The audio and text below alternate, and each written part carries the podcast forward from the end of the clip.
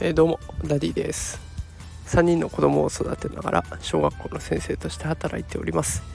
えー、さあ皆さん木曜日ですね。週末まであと一息のところまで来ました、えー、今日は一日、えどうだったでしょうか、え今日はですね頑張るために休みましょうというタイトルでお送りしたいと思います。皆さん最近頑張りすぎていませんでしょうか？ま頑張るためには休むことが必要だよということで、えー、まあ、タイトルのまま今日はお送りしたいと思いますさあ今日はですね、えー、高校野球好きの方なら多くの人がご存知だと思いますが日大三高日大三高という学校がありまして、えー、そこで監督をされている小倉先生の記事を見つけましてそこから学びましたのでそれについて紹介していきたいと思います。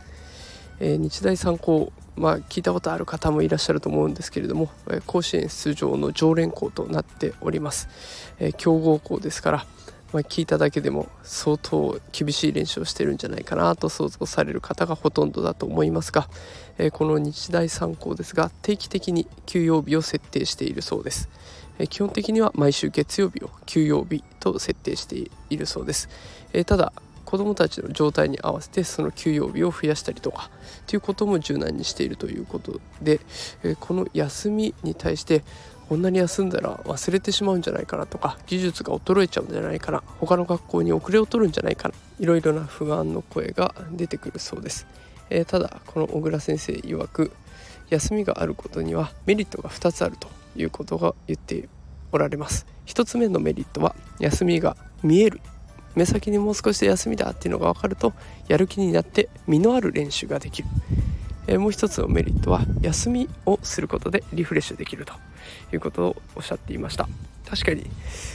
我々も目の前の週末休日が迫っているってなると少し頑張れますよね、まあ、金曜日の午後あたりは少しやる気も出てくるんじゃないでしょうか、えー、また土日ゆっくり休んだり家族とどっかに出かけたり楽しいことをしたことでリフレッシュしてまた月曜日を迎えることができるのではないでしょうか。えー、このように考えるとやっぱり頑張り続けることっていうのは相当辛いことなんだろうなと思ってきます。えー、よく最近の若い人は努力が足りないとか頑張りが足りないっていう言葉聞きますが小倉先生はこういった言葉に対して、まあ、普段高校生と接している身からしてもそんなことはないということを断言しております。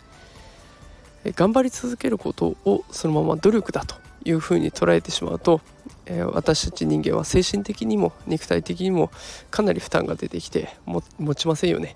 え、途中で疲れてしまうもしくは爆発してしま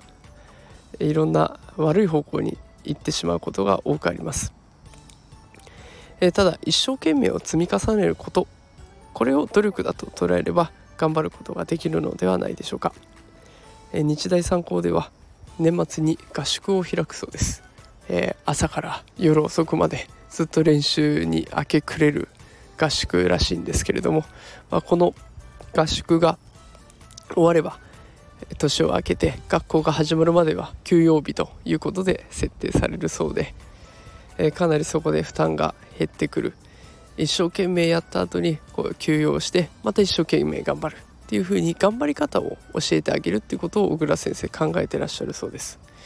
えこういったように休むことを意識して確保していくっていうことが次に頑張ることにつながってくるっていうことをこの記事から勉強することができました、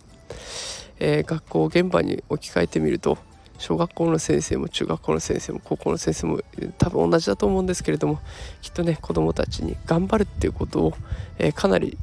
日常的に強いているんじゃないかなと思います、えー、だから私この記事で学びましたので、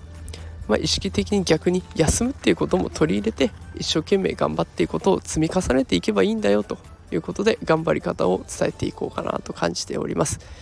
まあ、たまには休んでリフレッシュして次に備えていくというような形で過ごさせていきたいなと思っております、えー、また私自身も働き方改革をしてえきちんと休む時には休み次に備えるそういった形で働いていきたいなと思っております。是非皆さんも意識して休むということをしてみてください。それでは今日はこの辺で失礼します。